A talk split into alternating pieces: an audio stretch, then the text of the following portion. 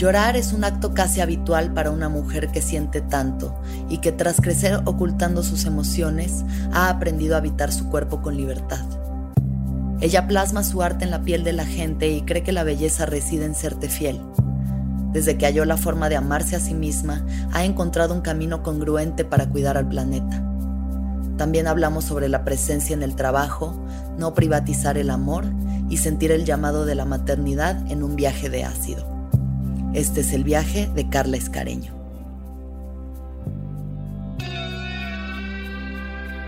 Sonoro presenta El viaje con Alexis de Anda.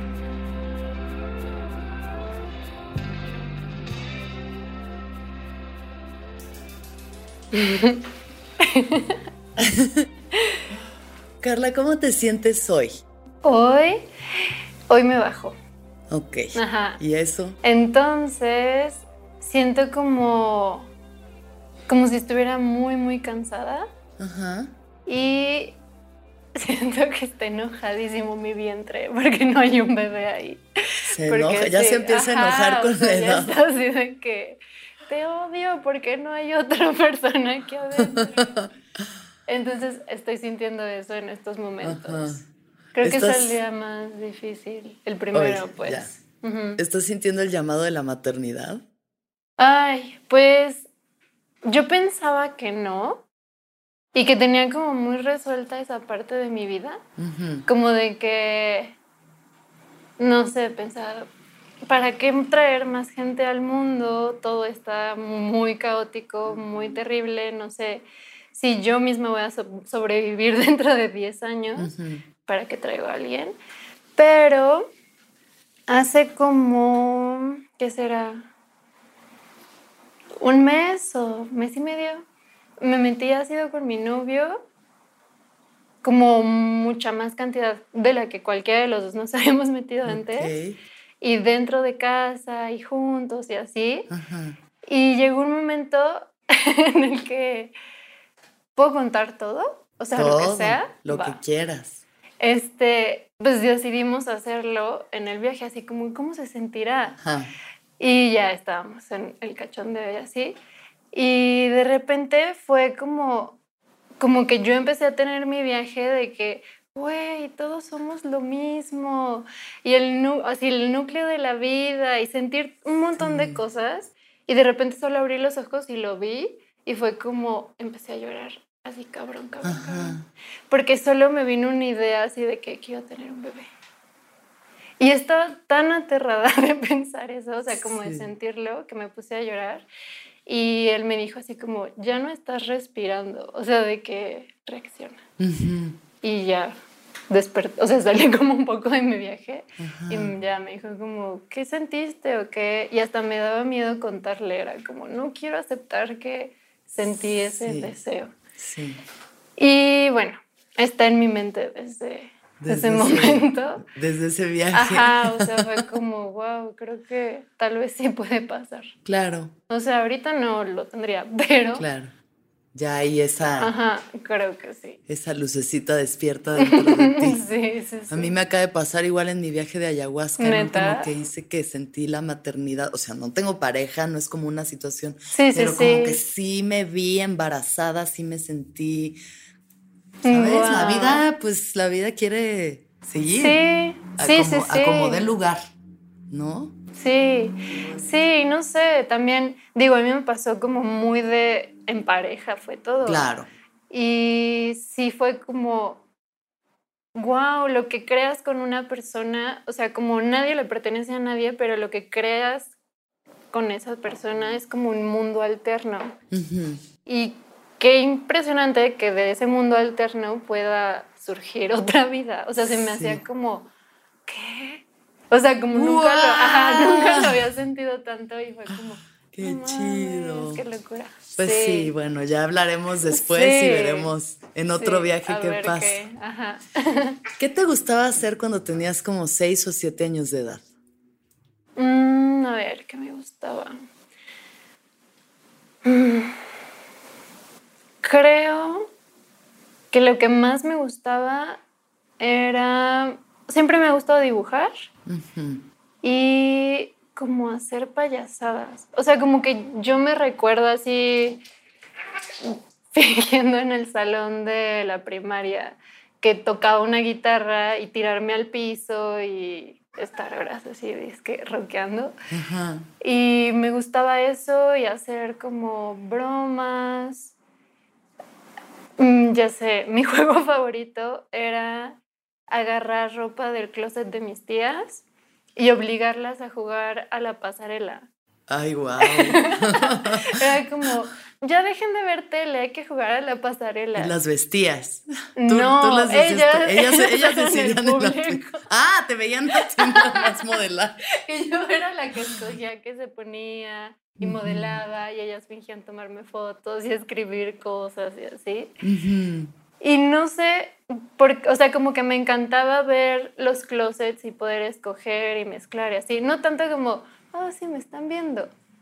sí, no, no, la propuesta estética, como la creatividad a través de como poner piezas juntas, así. Y ver los objetos de otras personas, creo que era lo que más me gustaba. Como que salía y hacía esta payasada de, oh, sí, estoy modelando, tómenme fotos. Porque era como el precio que pagaba por dejarles todos los vestidos afuera del closet. Ajá. O sea, de que ellas me vieran y así. Claro. Y este, sí, creo que eso era lo que más me gustaba, así como, como hacer payasaditas y, y vestirme y inventar ropita y así. Ajá.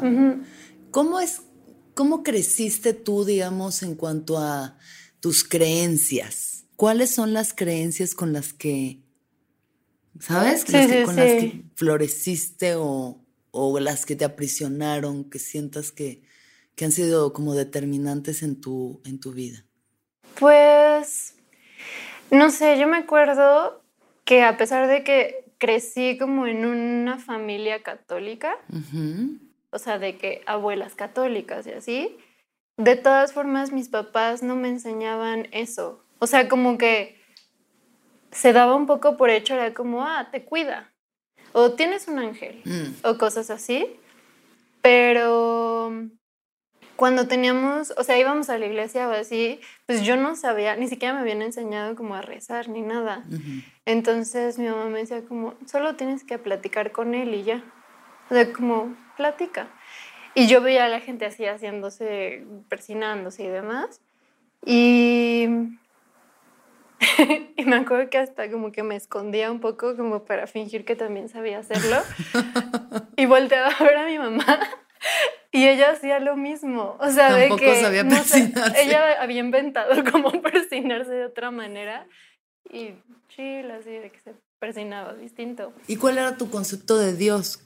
Pues era más como como si fuera una especie de fantasma o algo así, que era tu amigo y podías confiarle cosas y pedirle cosas porque tenía poderes o algo así, ¿sabes? Pero nunca lo pensé como este Dios que estaba en todas partes y al que le tenías que rezar de cierta manera. Este, sí, sí, como que me quedó mucho esa idea de que es tu amigo, puedes platicar con él. O sea, cada vez que era como la hora de rezar en la noche o así, era como, no, tú solo platica, o sea, inventa cuál va a ser tu oración. Y entonces yo le hablaba así de, oh, sí, quiero pedirte por esto y así. Y con el tiempo, pues había un montón de cosas que me chocaban, o sea, que era como, pero ¿cómo es que esto pasa, pero esto no? O sea, ¿o ¿por qué la gente reza y pide milagros, pero no suceden? O cosas por el estilo.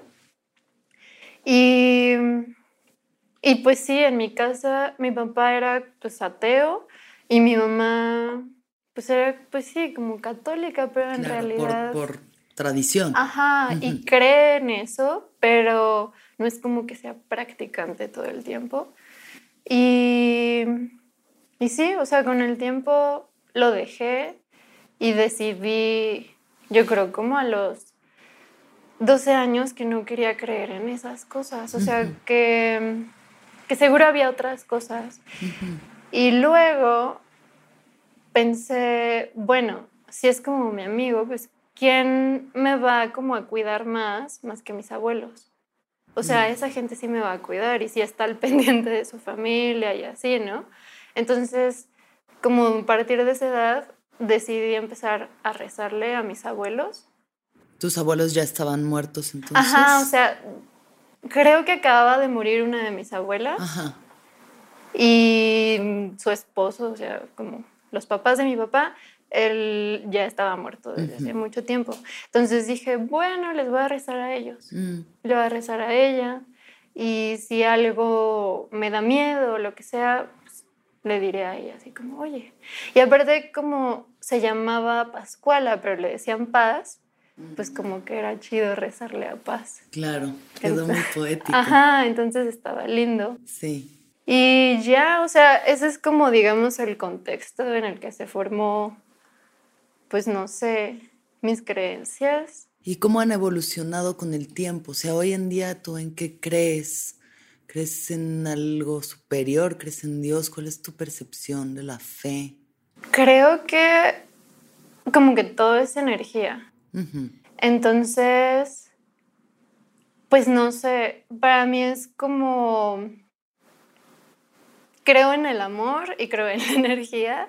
Entonces, puedo sentir ese amor no solo por personas o animales, sino las plantas y el cielo y las nubes y colores y cosas así. Y procuro como, pues sí, conectar con eso. Y al final, como lo de la energía, siento que es más como universal. es- me parece un poco más completo todo.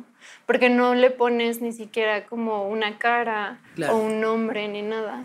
Solo es. Y entonces, pues si te llenas de energía que es como sana hacia ti, pues va a ser algo bueno y vas a transmitir eso.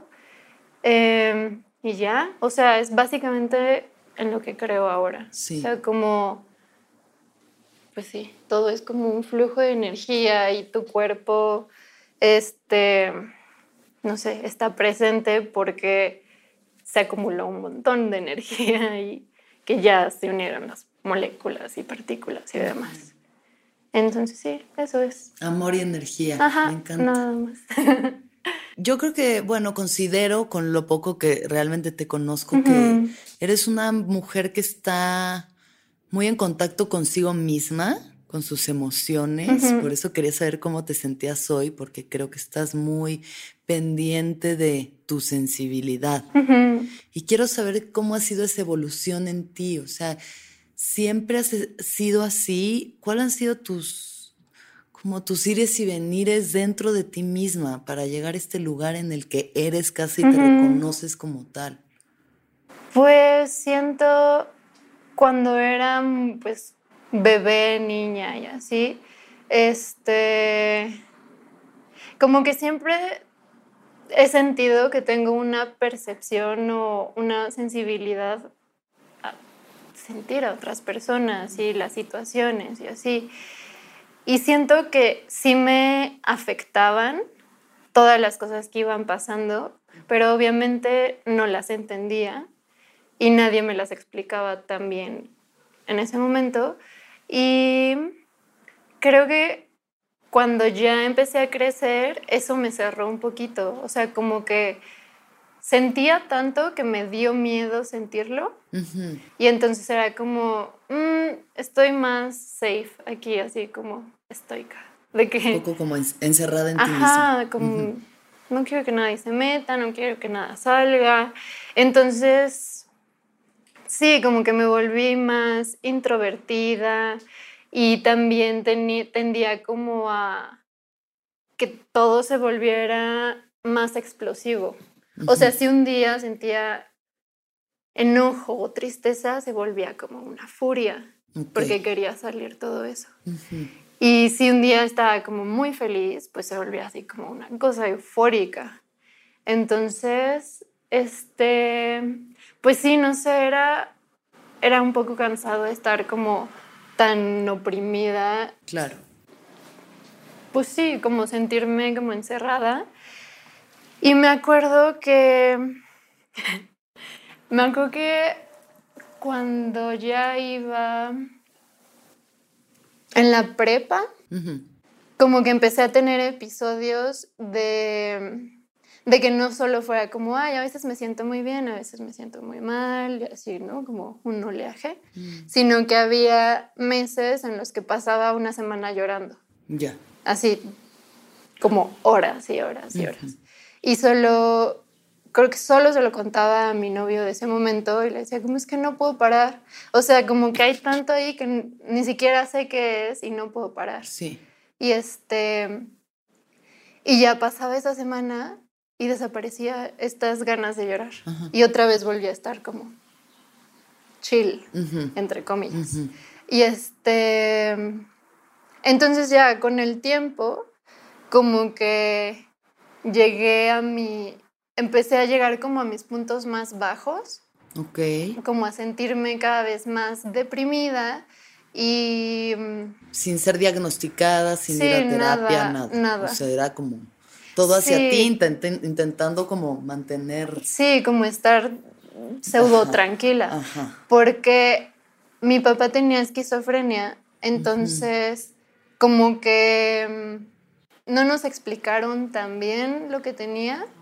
Entonces, a pesar de que yo sabía, ah, que hay algo extraño y me dijeron, está enfermo, pero con apenas un par de pistas que nos compartían de que mi mamá o mis tías y así, este, como que lo único que yo logré como entender era que si llegaba a estar loca, me iba a tener que alejar de mi familia.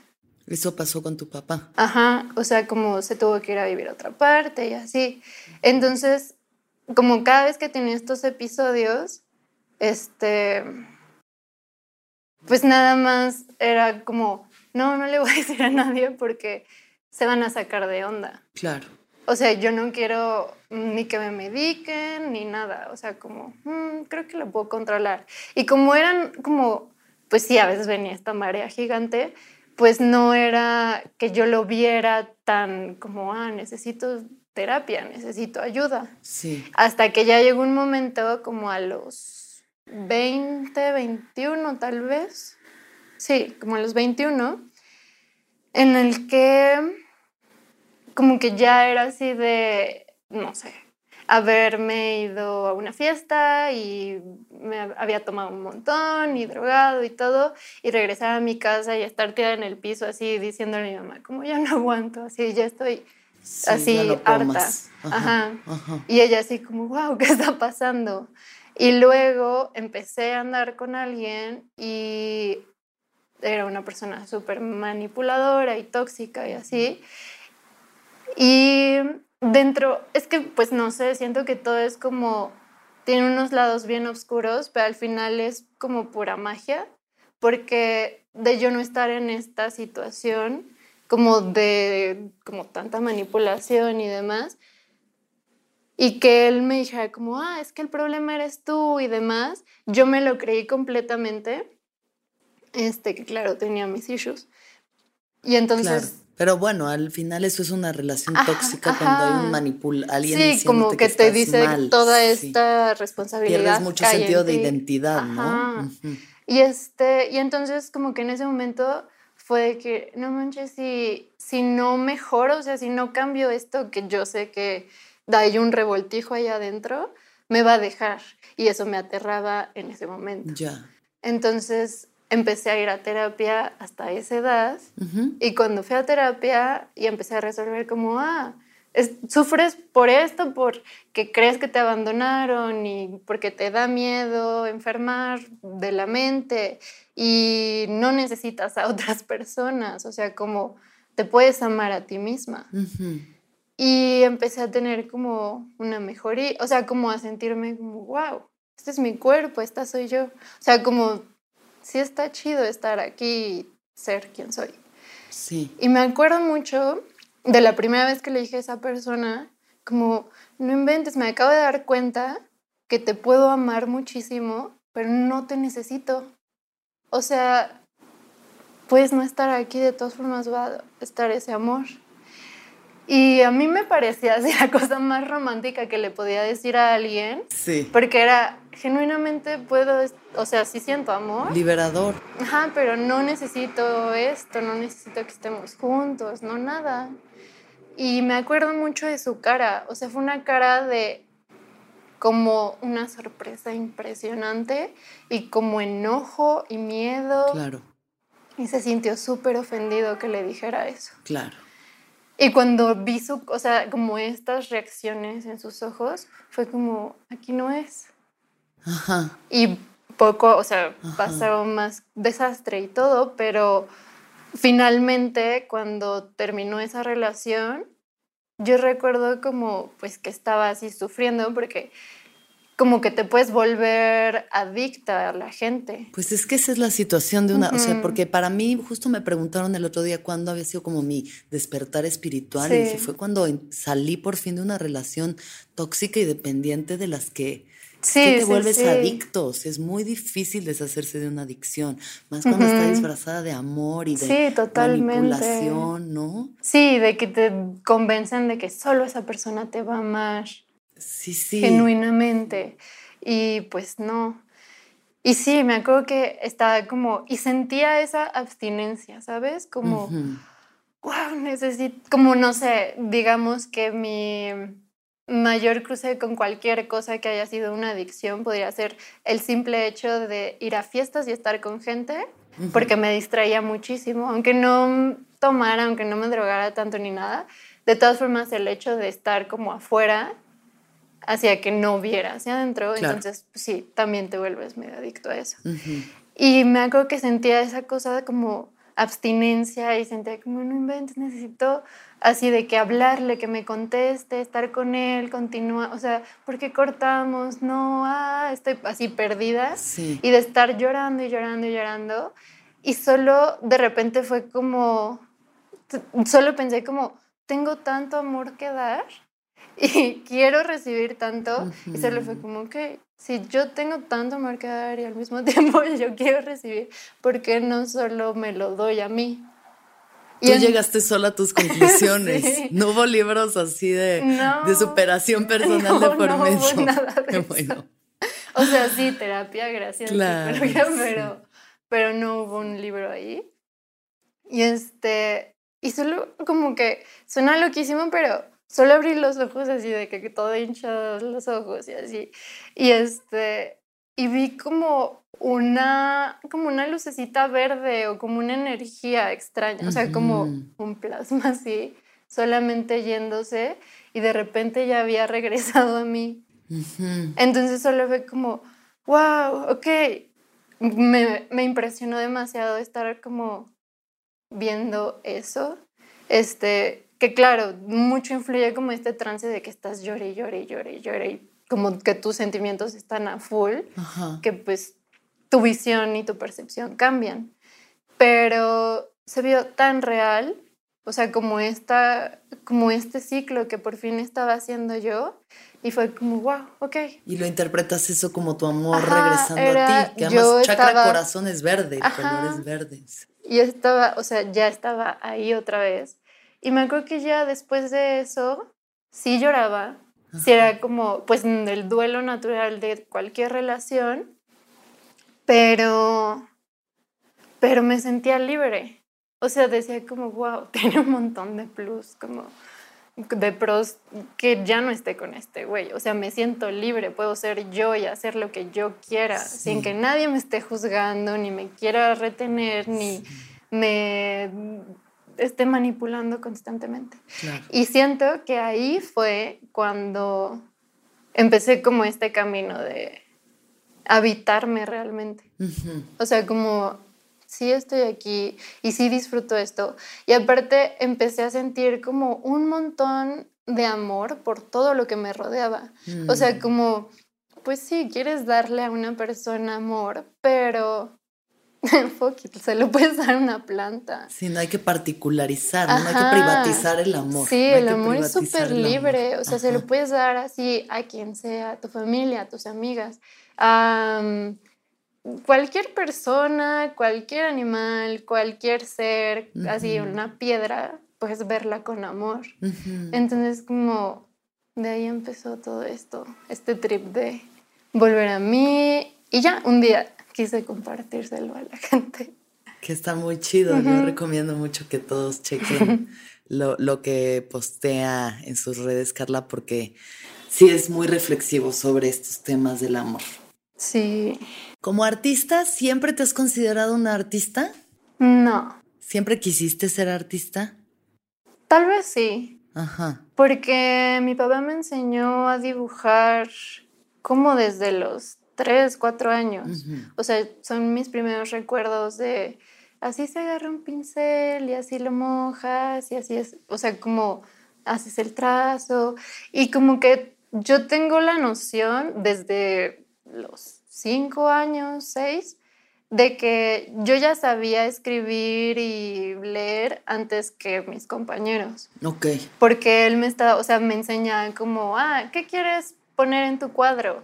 Quiero poner que amo a mi familia. Y entonces me ponía como, así es la A y así. ¿Y cómo es tu nombre? Ah, es así. Entonces como, pues sí, desde niña tuve como ese acercamiento a que podías expresarte por medio del dibujo. Y, por, o sea, por una como base y hacer algo ahí.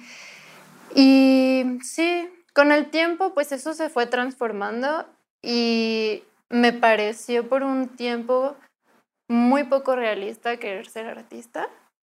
O sea... Bajo las creencias típicas de te vas a morir de hambre. Ajá, y como...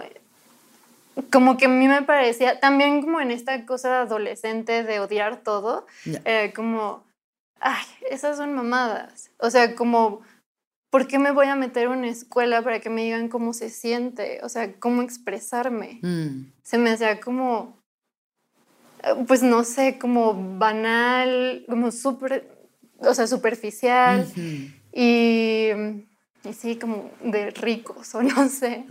Como un pensamiento muy de que, oh, sí, tienes que hacer así, esta es la escuela y así es como piensas y así como es como sientes y expresas y todo. Y, y dije, no, a ver, ¿cuál sería mi plan B? O sea, si termino siendo artista, todo bien, pero ¿cuál es mi plan B? Y decidí estudiar diseño de moda. Como de, ah, me gusta eso, hay trabajo, vende un montón. O sea, en el peor de los casos termino en una empresa y voy a ganar chido. Claro.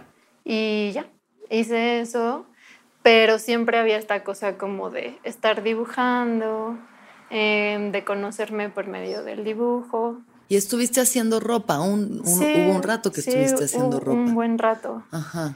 Pero siempre, o sea, siempre intentaba como que unir un poco así de, ah, voy a hacer una tela con mis dibujos, mm. este, sí, o tote bags y que tengan ilustraciones, eh, prints, o sea, lo que sea, como que intentaba más o menos mezclarlo. Y este, y nada, o sea, ya estaba, o sea, ya era como conocida, eh, haciendo ropa, como estaba a punto como de crecer ah, y tener, no sé, tienda en línea y más cositas y buscar más proveedores y quién cosiera por mí y cosas así. Y de repente fue como, ah, también quiero tatuar, quiero aprender. Ok. Y por un, por azar del destino, como creo la semana que le dije a una amiga así, porque hacíamos un bazar, le dije, quiero que alguien vaya y tatúe en el bazar. O sea, estaría increíble que pudieras estar viendo una proyección de una peli mientras te hacen un tatuaje y fuiste a comer y por ropa y así. Y fuimos a una fiesta y ella se puso a platicar, o sea, yo estaba como con alguien con quien estaba saliendo y ella se puso a platicar con una chica y luego llegó su novio, pero así como extrovertida, así de bien. Y de repente me dijo, ven, él tatúa. Y yo, ok, bueno, ¿quieres tatuar en el bazar? Sí, o sea, de que ni siquiera vimos real su trabajo. Y lo invitamos y nos empezamos a llevar muchísimo con ellos dos. Y, y nada, él fue el que me enseñó como ah, sí, se agarra la máquina, haces esto, la, la necesitas todo esto. Y sobre todo hizo como que me, se me quitara el miedo de tatuar. O sea, como que lo vi tangible, o sea, puedo hacerlo real. Sí. Y ya. ¿Qué fue lo primero que tatuaste? Lo primero Ah, bueno, o sea, antes de que me enseñara él, como que ya habíamos quedado de, ah, ven tal día a la casa y así. Y fui a un, como una venta fiesta. Eh, y ahí unos chicos llevaban una máquina, pero así de que súper basiquísima, como casi máquina para tatuar de juguete. Ya. Y este, Ajá, sí, súper así. Y les dije, ay, yo justo voy a aprender ya así de que tal día. Bueno, si ya lo vas a hacer, ¿por qué no lo haces de una vez? Y fue como, no sé, ahora lo pienso y es como, no es tan obvio, pero en ese momento me parecía como, claro. Y me dibujé una muelita aquí en la pierna. A ti misma. Ajá. Y ya, o sea, fue como, ¿qué hago? Haces esto, así cargas, cada tanto tienes que cargar la tinta y la, la. Y ya empecé, obvio me lastimé, me ayudaron en unas partes ellos y así, pero eso fue la primera vez que agarré una máquina. Y ya la segunda habrá sido, ah, le hice un, un sheriff a mi exnovio. Ok. Ajá. Y Ajá, y ya, o sea, me acuerdo que el día que ya empecé como a agarrarle la onda, hice como cinco tatuajes, así de ¿quién más quiere? ¿quién más quiere? Ya, aprendidísima con el tatuaje. O sea, como tengo que practicar un montón. Viste abrirse esa puerta también, ¿no? Ajá, sí, que a la gente le interesaba así como, yo quiero uno, aunque estés empezando. Claro. Y solo cobraba así de que el material y ya. Y, y pues no sé, notar eso así de que wow, la gente si quiere tener esto para siempre en sus cuerpos. Tengo que lograr así como hacer mi estilo de dibujo en tatuaje, que es como súper finitas las líneas, muchísimo detalle, así, como que ese era mi sueño desde el principio. Tengo que lograr así de que esto exista. Y, y pues ahí voy. O sea, hay algunas cosas que todavía no puedo meter tanto detalle, pero ahí voy. ¿Has tenido alguna experiencia así retadora, eh, medio de pesadilla, que hayas dicho, ay Dios, ¿y ahora cómo le hago? Creo que la más de pesadilla era, estuve un rato en un estudio y, y pues ellos eran los que agendaban las citas. Entonces fui y me dijeron como, ah, bueno, aquí está tu cita, es un tatuaje como de un torcito pero quiere que tenga efectos acuarela. Y yo tenía súper poquito de haber empezado a tatuar, de que a lo mejor ocho meses o algo así, y, ni siquiera sé poner color. O sea, ¿cómo voy a hacer acuarela? No sé absolutamente nada de eso. Y, y así 20 minutos antes de que empezara la cita, otro tatuador me dijo como, ven, y con una hoja y un lápiz me dijo como, esto vas a hacer. Así, así vas a agarrar la máquina, así vas a hacerle. Te vas a tardar muy cabrón porque no sabes usar de las como agujas especiales para poner color, pero lo vas a lograr, se puede. Y me tardé, yo creo, tres horas en hacer ese tatuaje. Pero salió. Pero quedó bien. Quedó chido. sí. El que quiere puede, al final el que quiere puede, sí, pero creo que ese ha sido como el, el más como y más porque era en un entorno que no es de mi espacio. Para mí influye mucho como la música que está mientras que yo estoy tatuando. y la persona, ¿no? Siendo una persona tan sensible como eres tú a las energías de otros y demás, supongo que un, un trabajo que es así de íntimo, pues debe de ser de pronto un poco intenso. ¿no? Es bastante. Sí, sí, tuve un tiempo en el que como que lo vi muy como un trabajo. Y y quería ser como, tengo que ser profesional. O sea, me creé una idea, ¿no? De cómo sacar provecho a todo esto que estaba haciendo. Y decía, tengo que ser profesional, me voy a poner horarios, eh, cuánto quiero ganar al mes, o sea, todo súper planificado. y, y en ese momento, como que ni siquiera, o sea, me bloqueaba así de no voy a sentir la energía de la persona. Pero eso hacía que pues yo creo de un año de estar como en este modelo de trabajo, mm, mm, no me acuerdo de la mayoría de los tatuajes que hice. Ya. O sea, estuve ausente. Están ahí, los hice bien y todo, pero yo no estaba disfrutando para nada como convivir con la gente, era así de, hoy otra vez viene alguien, va a ser muy denso, y como que estaba en una actitud como más mamona, no sé. Ya. Y ahora fue, desde que empecé, volví a terapia y yo creo tiene como ya desde diciembre, noviembre que fui. Y desde ahí hasta ahora es como, necesito conectar con la persona. O sea, necesito como platicar, verla a los ojos, que estemos en lo mismo, que esa persona también entienda que sí es un trabajo, sí me acaba de pagar, pero el dinero no importa. O sea, lo que importa es como pues el intercambio, porque yo le estoy dejando una parte de mí y ella también deja una parte de, de su persona aquí. Entonces, sí ha habido personas que les digo como, ven otro día. Ya. O que si yo estoy súper ansiosa o estoy muy triste o lo que sea, es como, vamos a reagendar o si te hago un descuento pero no voy a tatuarte sintiéndome mal. Eh, das prioridad a ti, a tu... Sí, y como a la experiencia, ¿sabes? A la experiencia. Sí, porque yo ahora entiendo que si yo no me siento bien y si no estoy presente, la otra persona tampoco puede fluir tanto. O sea, como que también pone una barrera. Y al final estoy tocando su cuerpo, y estoy Marcándolo para siempre. Ajá, marcándolo para siempre. Hay como sale sangre. O sea, todo es como muy ritual. Y ahora, digamos, haciendo una proyección a futuro, ¿qué sería lo ideal para ti para seguir trabajando, creando y demás? Creo que lo ideal sería, es que no sé, porque como que nunca pienso mucho en eso, o sea, en el futuro. Lo que hice de como esta manera de trabajar hace un año era muy presente, ¿sabes? Como voy a hacer esto porque quiero ser productiva y quiero ser profesional y bla, bla, bla, bla. Pero era muy, ahorita quiero hacer eso. Y no soy de que esté pensando, mm, dentro de tanto tiempo voy a hacer esto o este es el siguiente paso, ni nada. O sea, prefiero ir sintiéndolo.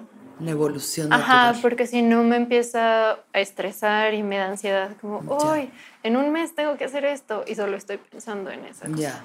Entonces, sí, si acaso lo único es que cada vez me gustaría trabajar menos. sí, como apenas y trabajar. Ya. Y el resto del tiempo es para solo estar. Súper. Quiero leer algo que está en un cuadro que es tuyo, supongo, que tengo justo enfrente. Lo voy a traducir porque está en inglés, entonces para que lo escuchen en español. Tú no tienes que ser bonita, no le debes tu belleza a nadie, ni a tu novio, a tu esposo, a tu pareja, ni a tus co-trabajadores, ni a, y especialmente no a hombres extraños en la calle. Tú no se lo debes a tu madre y no se lo debes a tus hijos, no se lo debes a la civilización en general. La belleza no es una renta que debes pagar para ocupar un espacio llamado eh, feminidad. Me encanta eso, se me hace súper poderoso. Está padre. ¿Cuál es tu, como tu viaje con la belleza? Pues como que nunca me sentí bonita mientras, mientras crecía. Em, sí, no sé, veía mi cara y algo que tiene mi mente es que como estaba procesando muchas cosas por mm, la manera en la que funcionaba mi familia y no las entendía, se supone que los niños desarrollan como un trastorno que si tienen ansiedad pueden empezar a alucinar y cambiar de como dimensión las cosas. Okay. Entonces, cuando a mí me daba ansiedad, que yo no sabía que era eso, de repente, no sé si platicaba con mi mamá o algo así, ella se empezaba a alejar muchísimo, o su cara se hacía gigante o cosas así. Y eso me daba aún más ansiedad. Y tenía como un trip que me imaginaba a mí misma subiendo un colchón por las escaleras Ajá. una y otra vez. Y el colchón se hacía chiquitito y grandote. Yo también cambiaba de tamaño y eso me, así me desesperaba más. Entonces, pues sí, se llama micropsia, macropsia. Ok. Y pues como me tardé tanto en externar todas estas cosas, cada vez que estaba ansiosa o estresada o triste o lo que sea, empezaba a pasarme esto, en- o sea, como me mareaba de ver cosas, ¿sabes? Y, y cuando me veía en el espejo, a veces veía como, tengo los ojos muy grandes o tengo los ojos súper, súper chiquitos. ¡Wow! Tengo la nariz enorme. Tengo la boca gigantesca. O sea, como todo era así súper desproporcionado y me parecía así de que soy horrible. O sea, lo veía como horrible, horrible. Y, y sí, más como, pues no tengo, siento la cara que marcan como, ah, eso es bonito. Claro, la estética. Ajá, así, sí, como, ah, la naricita y boquita y cositas así, ¿no? Entonces, y más de que soy muy flaca, pero obvio de niña y adolescente era extremadamente flaca, pues me sentía como, como extraña, como muy bizarro todo. Y sí, o sea, crecí como, no, no me siento cómoda y estoy como, como muy simplona y rara y, y mi mirada era como muy intensa para algunas personas o cosas así. Y pues nada, con el tiempo y cuando, sobre todo cuando empecé a dibujar más y a tener como un estilo más definido, pues me dibujaba a mí prácticamente. O sea, dibujaba mi tipo de ojos y dibujaba mi tipo de nariz y mi tipo de boca y mi cuerpo. Entonces empecé a ver como, me gusta cómo se ve ahí. Y entonces me podía reflejar más fácil. Y también noté que a la gente le gustaban esos dibujos. Y era como, "Mm, entonces a la gente sí le gusta esto. Claro. Entonces, más bien como que si yo le llego a gustar a alguien, va a ser porque le mame mi nariz y le mame mi boca y le mame mi cara y mi cuerpo. O sea, que justo esa diferencia que a mí me parecía horrible va a ser lo que sea como, wow, le va a llamar la atención. Y, y nada, me empecé como a apropiar un poco más de como esta rareza que yo tenía y esta diferencia, como, sí, soy rara y qué, y sí, uh, tímida, es como introvertida y eso te, o sea, eso le va a gustar. Total. Y prefería, porque pues también en estas cosas, creo que ya habíamos platicado cuando te conocí, este, de como querer cambiar tu cuerpo eternamente y así, pues claro que yo pensé en algún punto como, me voy a operar, o sea, mi primer ahorro va a ser operarme la nariz Claro. va, o sea, va a ser de ley. Y de repente pensando fue como, ¿por qué? O sea, tal vez me ajuste más a como las ideas de la gente, Ajá. como de, ah, eso es belleza.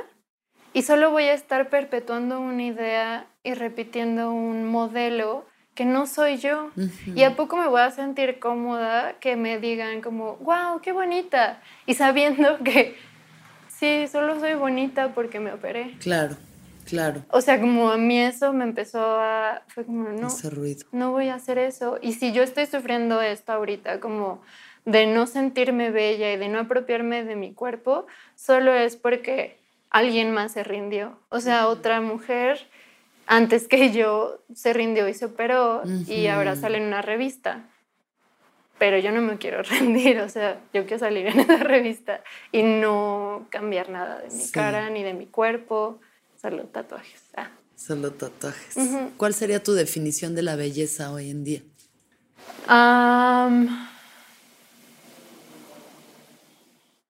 como que si sientas que eres tú, o sea, como,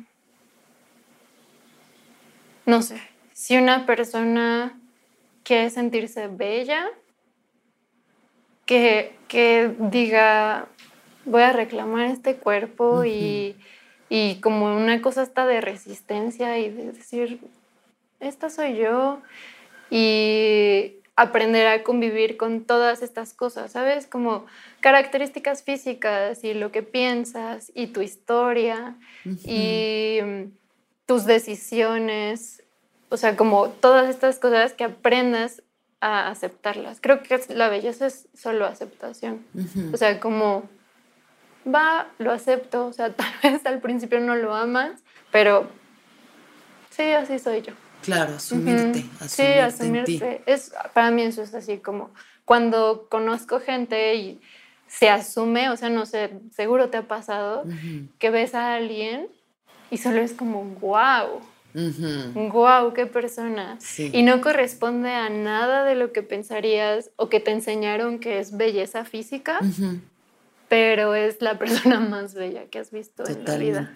Y a veces hay gente eh, bella por los parámetros que conocemos que está en completa inseguridad de sí, mismo y se nota todo eso. Sí, sí, no, no están apropiándose realmente de ellos. Ahora, otro de los viajes que me parece muy especiales de ti es toda la conciencia que tienes en cuanto al medio ambiente, a los desperdicios, a todo lo que estás ahorita tú trabajando desde tus redes para poder promover eh, como el estilo de vida low waste. ¿Cómo empieza y cómo evoluciona en ti esto? Pues como que me he dado cuenta que todo tiene que ver, ¿sabes? O sea, desde que empecé a sentir como tengo que tomar las riendas de mi vida, y algo que me decía la psicóloga con la que iba antes era, ok, estás súper dolida por lo que pasó cuando eras una niña, porque sí, es muy fuerte todo lo que te tocó vivir, pero tú ahora tienes, o sea, en ese entonces, 21 años, alguien de 21 años ya puede cuidar a esa niña. Ya. Entonces, ya te puedes cuidar a ti. Y cuando me dijo eso fue como, sí es cierto. O sea, no puedo pasarme toda la vida echándole la culpa a otra, a otra persona por mi destino y por, oh, sí, drama o algo así. Tocó eso, ahora yo me puedo como cuidar y proteger y decidir qué cosas, qué cosas hacer. Ataque gatuno. y este... Y desde ese momento, de repente fue como, leí un libro que estaba en mi casa y, y era como de cómo dejar la carne y tomar como una dieta vegetariana y así y vegana y todas estas cosas. Y cuando leí así como, como la carne, pues al final, como cualquier ser vivo, está en descomposición mm. y obviamente va a tener cosas como más, pues como asquerosas. O sea, en su proceso de descomposición va a tener, sí, de que honguitos y parásitos y todo. Entonces, me maravilló demasiado así saber que eso estaba pasando en la carne y mm, no sé, como pues el miedo contamina tu cuerpo y, el enojo también. Y si estos animales viven en situaciones en donde tienen miedo todo el tiempo, obvio su cuerpo está contaminado y ¿cómo te vas a comer eso? Entonces en mi mente fue como, no, tengo que dejarlo. Y cuando dejé, o sea, empecé a comer pues ya, dieta vegetariana, de repente fue, terminó mi relación tóxica y empecé a andar con alguien más que es como ahora un gran amigo. Y él era de esta gente que revisa todo en las etiquetas. Entonces era así de, ¿tiene glutamato? No. ¿Tiene demasiadas cosas? No. Y eran como, yo jamás me había preguntado como qué tenía la comida que te venden en el súper. Y cuando le decía, ¿pero qué tiene que tenga glutamato? No inventes, tiene esto, el otro, te provoca esto, este, químicamente pasa esto. Y fue como, wow, no, ¿por qué haces eso? ¿Por qué te harías daño? Y como yo siento que pasé tanto tiempo como aceptando este daño y estas cosas como que no me hacían bien, como que eran nocivas para mí, que cuando ya empecé a a cuidar mis sentimientos, Mm. también dije, ¿por qué no cuidaría mi cuerpo? Claro. O sea, ¿por qué le metería cosas tóxicas a mi cuerpo? Entonces me negué así de no relaciones tóxicas, no sentimientos Nada tóxicos, tóxico, nada no alimento tóxico. Ajá. Y, y cuando ya me mudé a vivir sola, de repente en esta como burbuja de, ay, sí, mm, no sé, como súper bien y todo es sano y la, la", vi y así compraba lechuga en una bolsa de plástico desinfectada Claro. y compraba cosas en empaques desechables. Era como, ¿cómo es que yo no quiero meterme nada tóxico, pero todo esto es tóxico para los animales y para el planeta y qué diablos, o sea, esto no está bien. Y yo creo que desde ahí, o sea, que habrá sido como hace cuatro o cinco años, empecé a ver como, tengo que dejar de comprar así la lechuga, tengo que dejar de comprar así las fresas, tengo que em, encontrar como alternativas para hacer, no sé, mis propios productos y mi propio alimento. Y, y que no solo sea como en esta cosa como burbuja de, ay, sí, todo es orgánico, pero todo viene en paquete. Claro. Y, y ya, hasta que llegó el punto, también dándome cuenta de toda la basura que yo hacía tatuando, Ok. este, que dije, no, no inventes. Como que mm, creo que fue porque leí el dato de que, pues, cuánto duran los pañales. Ok. Entonces, Son que billones de años, Ajá, ¿no? De que me, me pregunté y se me hizo la cosa más absurda de repente pensar en, wow, yo ya tengo 27 años y, y mis pañales siguen allá afuera. Sí. Así, quién sabe a quién le están enfermando, en, o sea, en cerca de qué casa están, de qué... En el ¿sabes? mar, sí, Ajá. sí, sí, sí. O sea, y no debería. Claro. Entonces dije, bueno, ya eso no puedes hacer nada, o sea, no, no sirve de nada la culpa, pero hoy sigues haciendo basura. Y hoy sigue habiendo esos plásticos que no está separando tan chido, ¿no? Ujú. Y dije, bueno, nunca más. O sea, voy a intentar si, si tengo que hacer de este plástico y este desecho porque es salubridad para tatuar y demás, o sea, es Ujú. algo muy necesario. Claro. Pues en mi vida diaria no es necesario que haga esa basura. Ujú. O sea, sí debe de haber alternativas y así. Y desde ese punto fue ir haciendo cambios poco a poco hasta que todavía no logro así como todas mis metas, Sí. pero, pero sí, cada vez hago menos basura. O sea, lo que llevo de la cuarentena he hecho, em, bueno, te va a hacer como la forma, pero nadie va a saber. Como una bolsa así de basura, ¿no? Una bolsa como de el Oxxo de basura. Ajá, solamente está Sí, ahí. una bolsita en toda la, en En tres, cuatro meses. Ajá, y solo es como de papel de baño de gente que luego viene o de que te suenas la nariz o... Sí, en fin. Y para alguien que quisiera empezar, digamos, a, a ese camino de, de ayudar al planeta y ayudarse a sí mismo sin generar basura, ¿qué sería lo primero que podrías recomendar? Mm, yo creo que el mejor, o sea, como lo que más te despierta a estar atento a otras cosas y a activarte debe ser, pues sí, darte cuenta que hay un problema Ujú. y negarte a participar en ese prome- problema. Mm, O sea, porque como que tendemos mucho a decir, ay, pero es que, oh, me rebasa. Y de todas formas las industrias hacen más desecho y contaminan más que cualquier, o sea, que cualquier Claro, ciudad. echarle y la así. culpa a alguien Ajá. más. Ujú. Y mm, siento que tienes que decir, bueno, desde ti, ¿qué puedes hacer? Y nunca, o sea, nunca pensar que no hay otra manera. O sea, siempre hay alternativa, siempre hay. Entonces, investigas, preguntas, buscas.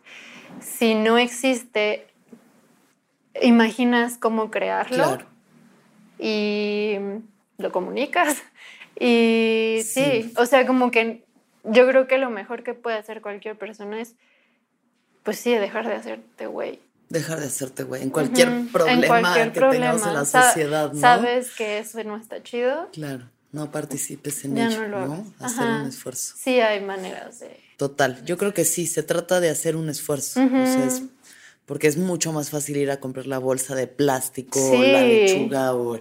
¿No? Pero. Sí, pero aparte, Pero una vez que lo, que lo haces, ya es como, ah. Y, y en realidad es cuando ya lo haces y le agarras la onda y te acostumbras a esta nueva rutina, es como, wow, no inventes que antes lidiaba con toda esa basura. Ahora llego de la tienda y solo son frascos y ya. Claro. O me traen el súper y me lo traen en un guacal. Sí. Y no hay ninguna bolsa, no hay ningún desecho. No hay nada. Justo es eh, Jerico, es hay una, bueno, para quien esté en la CDMX, porque supongo que sí, nada más lo hacen ahí. Es Jerico con J y doble O sin plástico. En Instagram los encuentran y les pueden mandar su súper de todo sin plástico y, es maravilloso, ¿no? Hay que apoyar la mayoría ese tipo de negocios. creo que son productos orgánicos y entonces el que, el que quiere puede, una vez más, el que quiere puede, tatuando, eh, salvando el planeta, no generando basura, amándose a sí mismos, el que quiere puede. Y Carla es un ejemplo claro de eso. Finalmente, el último tema del que vamos a hablar hoy es de otra de las cosas que por medio de las redes, pues es lo que yo intuyo, o por lo menos lo que tú proyectas, que es tu relación. Ok. Ajá. se ve que es una relación después de haber pasado por la relación tóxica y la pesadilla y los maestros de la oscuridad. Tienes una relación que parece ser muy amorosa, muy consciente, ¿no? Como que se acompañan en su evolución. Entonces, ¿cómo has experimentado tú esto?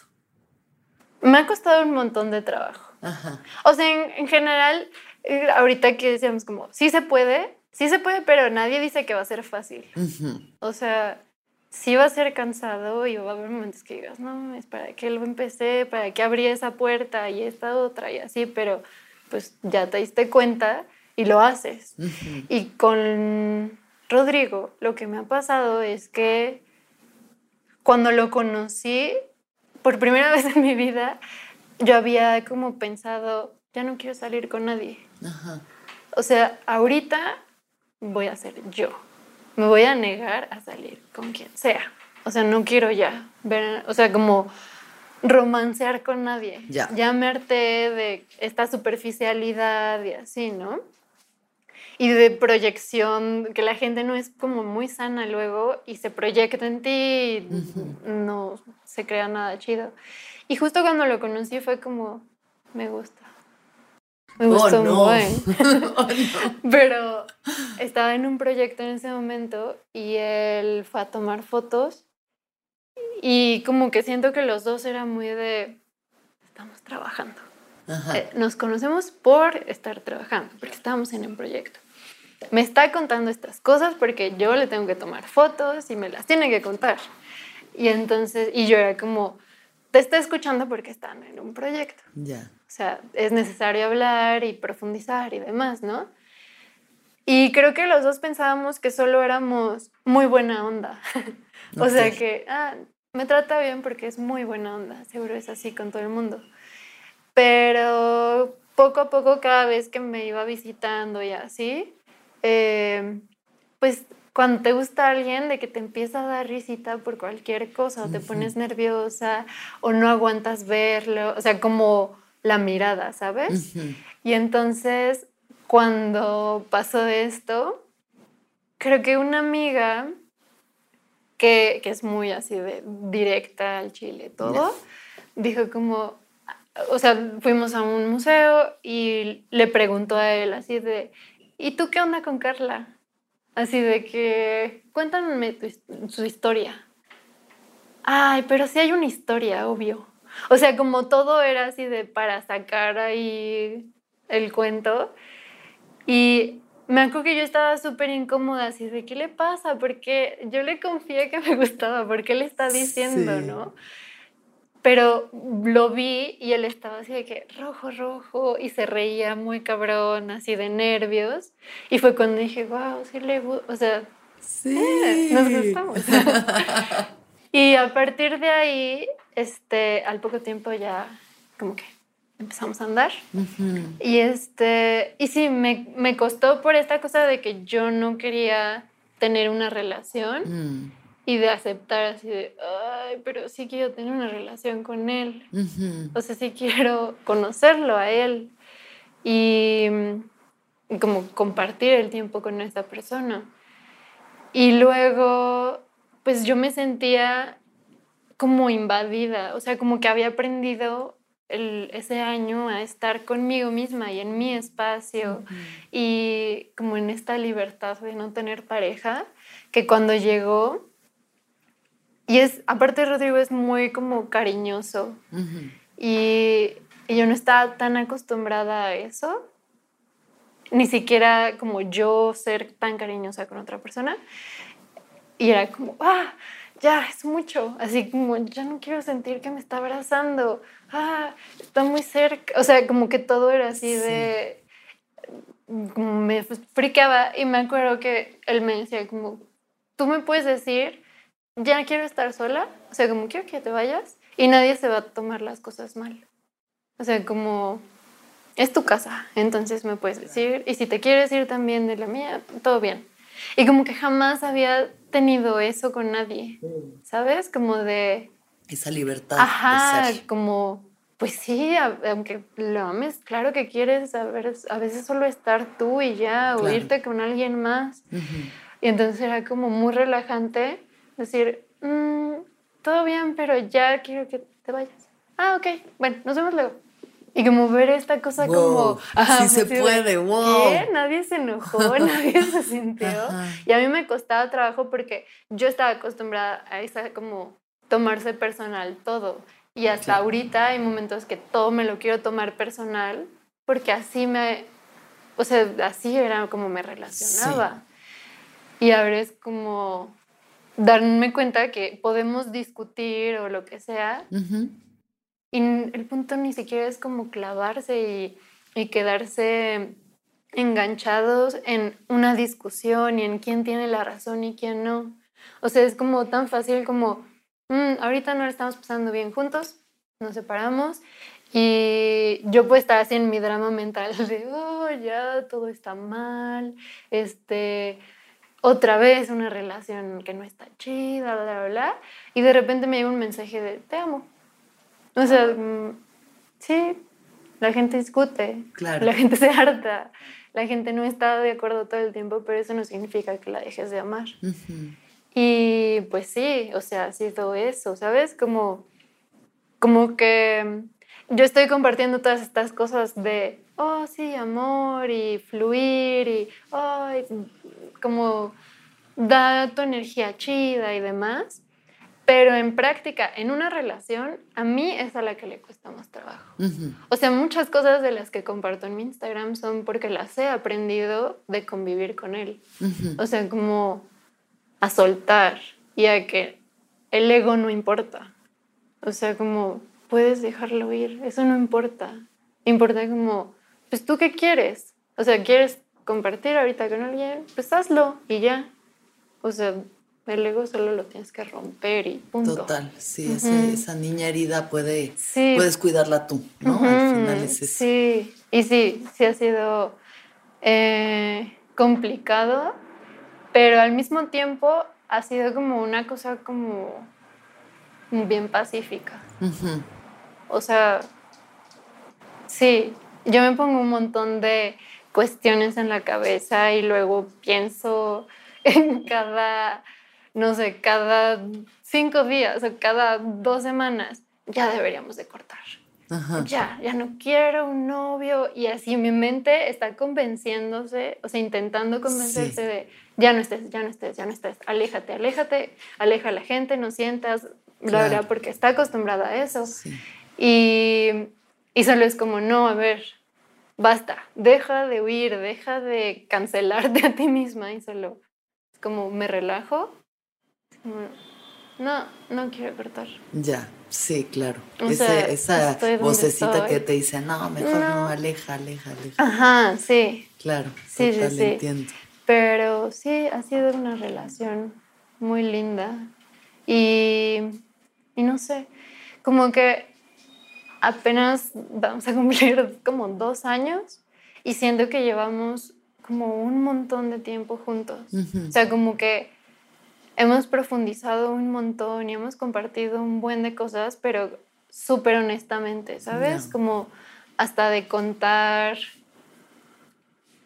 acerca de nuestras relaciones pasadas y de cómo conocimos a esas personas y cómo nos enamoramos de esas personas, que creo que muy pocas veces hablas de eso con tus parejas, o sea, mm. como de compartirles, ah, yo sentía esto y esto me gustaba con tal y así era esto y como de poder sentirte libre de recordar algo y hasta emocionarte así de, ay, sí, era lindo. Y que la otra persona no se lo tome personal. Ajá, o sea, como, qué bonito que sentías eso. Qué chido. Y yo aprender a que no tengo por qué sentirme menos, no tengo por qué sentir celos, no tengo por qué compararme con otras relaciones. Claro. También, o sea, es como oh, agradecer como cómo crece esa persona y se desarrolla con otros seres. Y por eso está hoy aquí. Puede llegar así a amarte como te ama, claro. Bueno, Carla, pues finalmente, después de esta larga y hermosa plática, te voy a hacer unas preguntas rápidas. Ok. ¿Cuándo fue la última vez que lloraste? Ay. no sé, voy a decir que ayer. Ajá. Pero no sé. A ver, la última vez que lloré así chido Porque yo chido, lloro, chido. yo lloro así de que viendo videos chafísimos de YouTube. Eh, hasta con videos de risa, ¿sabes? Dicen algo y es como, ay, qué hermoso. Y yo. Pero chido, chido. Ni siquiera sé qué día es hoy. Pero habrá sido hace tres días. Ajá. O cuatro. No sé. ¿Y puedes, puedo saber por qué? No me acuerdo, pero seguramente... Un video de Instagram. seguramente...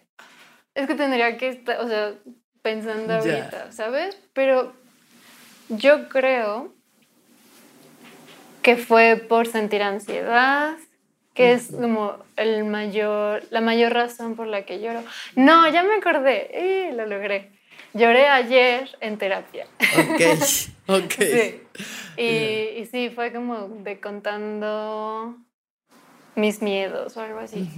Sí, justo miedos en relación. Ok. Le estaba contando así de, oh, luego siento esto. Y, y como reviviendo un poco lo que me hacía sufrir un montón de esa relación tóxica. Ok. Sí, eso. ¿Qué es lo que más feliz te hace? Ah, creo que el viento. El viento. Qué hermoso. Sí, eso es lo que más. O sea, como si es un día nublado o es un día soleado en donde esté, si de repente puedo sentir como, wow, Oye, güey. Eso no fue el viento, fue el gato. sí, sí, sí, que corre como el viento. Em, qué bonito, sentir el viento. Sí, eso es yo creo lo que más. Es como, ah, o sea, me puede hacer hasta soltar una carcajada. ¿Qué es lo más importante para ti?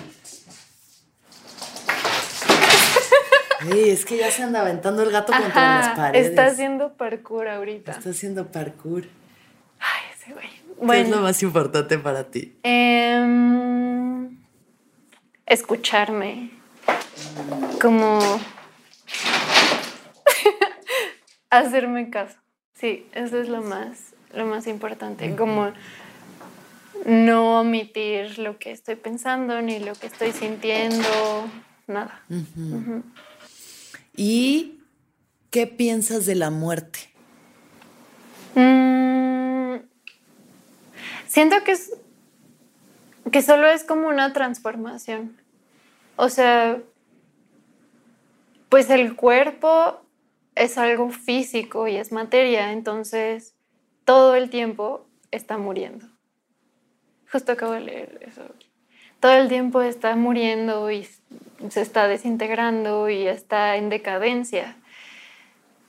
Pero siempre tiene como un cúmulo de energía. Mm. Y siento que cuando la gente se muere y cuando tú te mueres, o sea, tu cuerpo ya no puede seguir como procesando esa energía, solo pues sale. O sea, solo es como como que su recipiente ya se abrió y ya. Pero sí, y siento que duele un montón porque pues vivimos en un sistema muy raro, como que quiere que seamos eternos y que trascendamos em, como de una manera muy física. Mm. Pero, pero sí, siento eso, o sea, como... también me acuerdo que cuando mi papá se murió, yo sentía como que realmente lo que extrañaba era el mundo de posibilidades que yo ya no tenía. O sea, no él en, realidad. O sea, como que él podía aceptar que se murió, pero con él se murieron todas mis posibilidades de abrazarlo, de escucharlo. O sea, como que mi duelo era por mí. Y, y también sentía como, pues, obviamente, si yo tengo un cuerpo, pues mi cuerpo ansía otro cuerpo. Y mis ojos ansían ver a otra persona. O sea, es como, se me hace como tan natural del, porque tienes un cuerpo. Si fueras energía, si también flotaras, pues jamás estarías como, oh, sí, extrañando a otra persona. Pero sí, creo que cuando ya aceptas que solo es energía, puedes de todas formas sentir a la gente. O sea, pues lo que tenían dentro. Muchas gracias, Carla. No, gracias a ti. Es un placer conocerte, que haya más gente como tú en este mundo, mm. con esa sensibilidad y con ese corazón que abres para que los demás también se conozcan y se amen a sí mismos. A todos les recomiendo mucho seguir a Carla Escareño para que aprendan más sobre cómo ser mejores personas. Este que todos los seres sean felices, que todos los seres sean felices, que todos los seres sean felices. Sonoro presentó El viaje con Alexis de Anda.